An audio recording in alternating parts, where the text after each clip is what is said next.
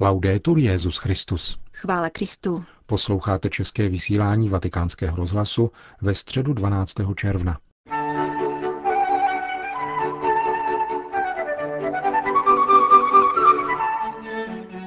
Sedmdesát tisíc věřících dnes zaplnilo svatopetrské náměstí, aby se účastnili již 12. generální audience papeže Františka.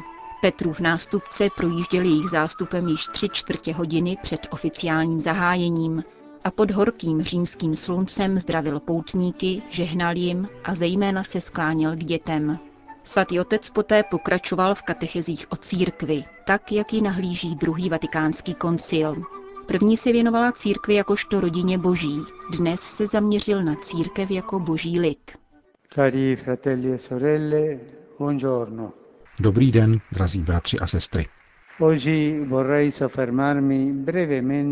Dnes bych se chtěl krátce pozastavit u dalšího z termínů, kterými druhý vatikánský koncil definoval církev, totiž boží lid.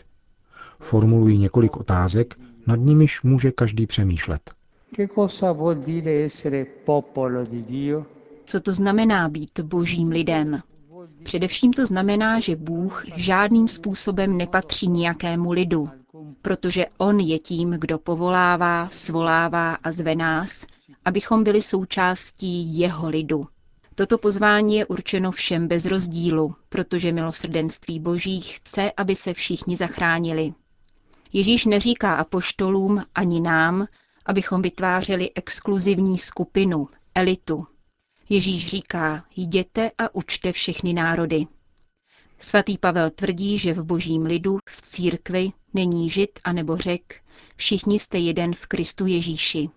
A chtěl bych říct si také tomu, kdo se cítí vzdálen Bohu či církvi, kdo má obavy a nebo je indiferentní, i tomu, kdo se domnívá, že se už nemůže změnit. Pán volá také tebe, abys byl součástí jeho lidu a činí to s velkou úctou a láskou. Zve nás, abychom byli součástí tohoto lidu, božího lidu. Jak se stát členem tohoto lidu?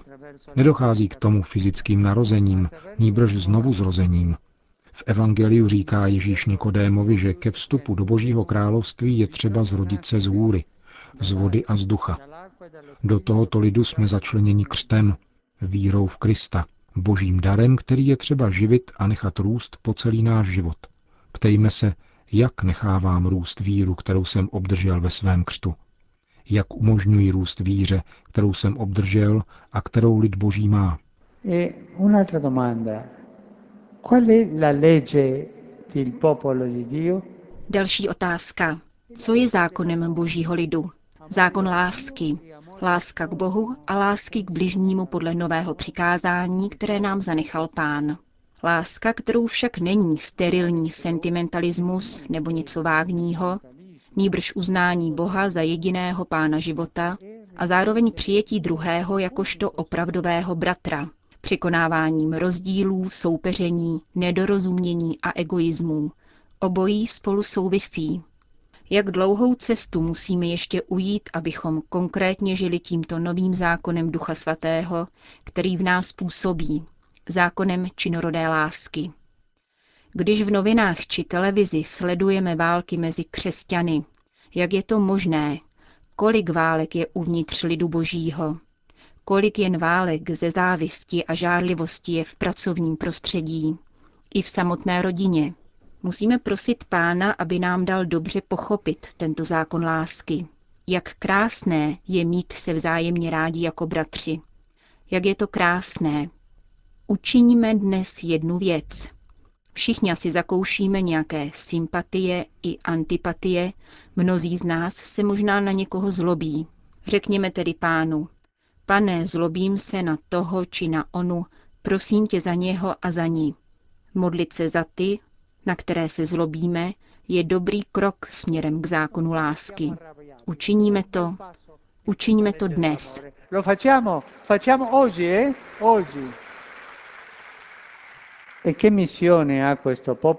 Jaké poslání má boží lid?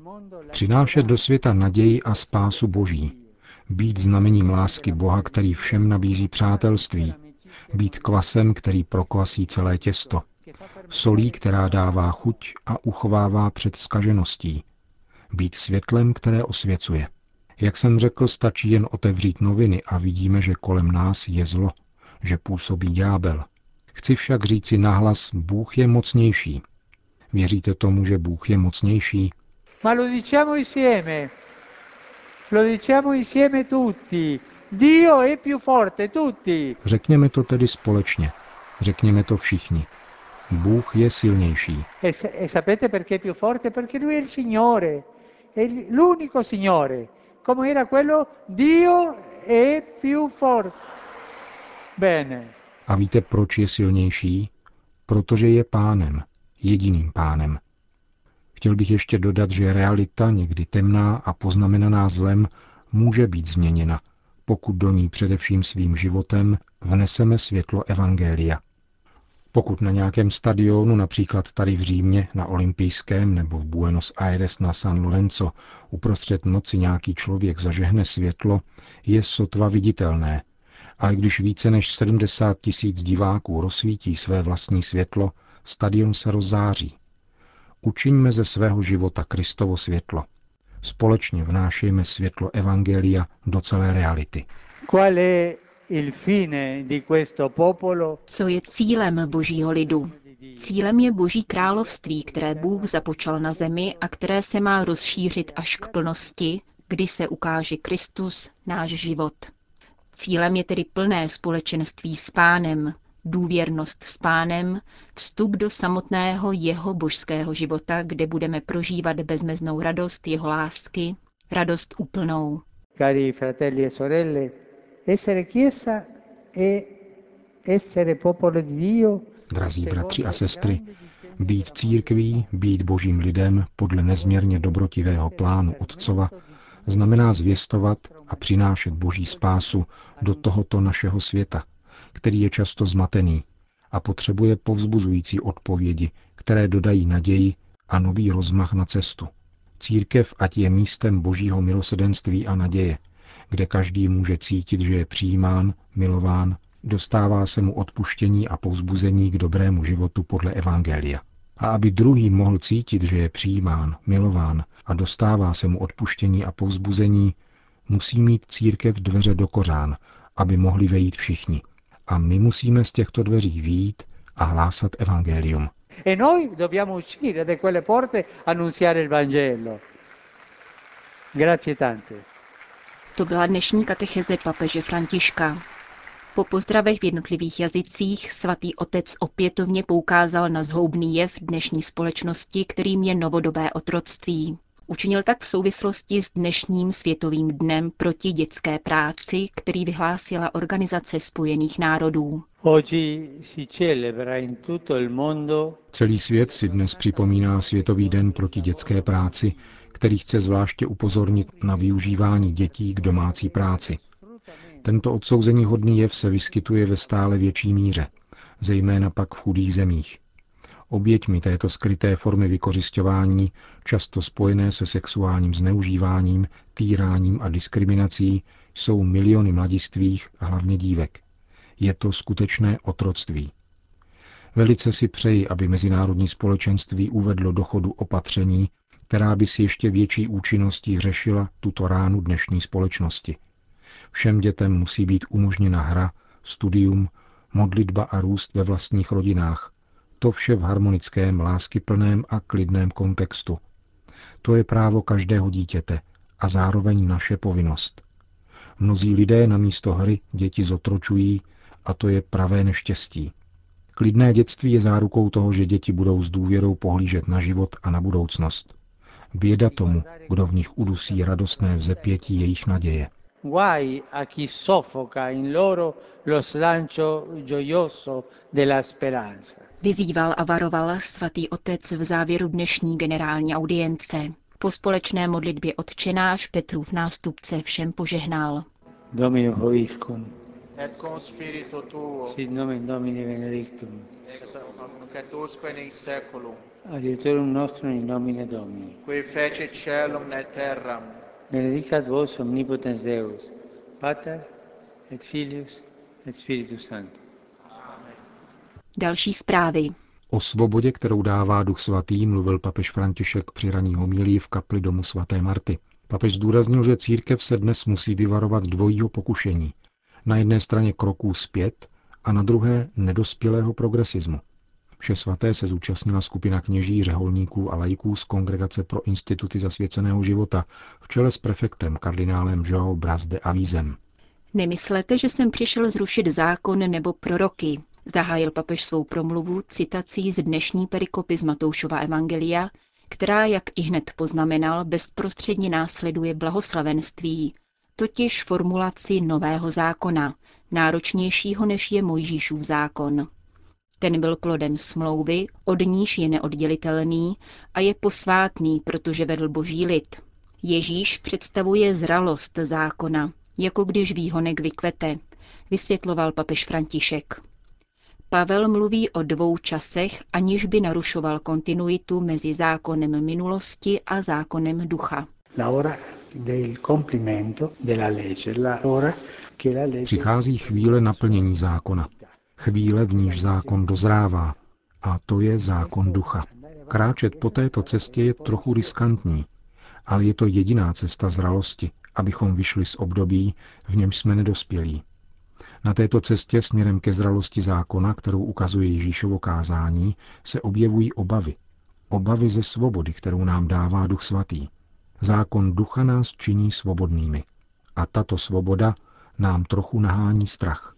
Obavy, že zaměníme svobodu ducha s jinou, lidskou svobodou.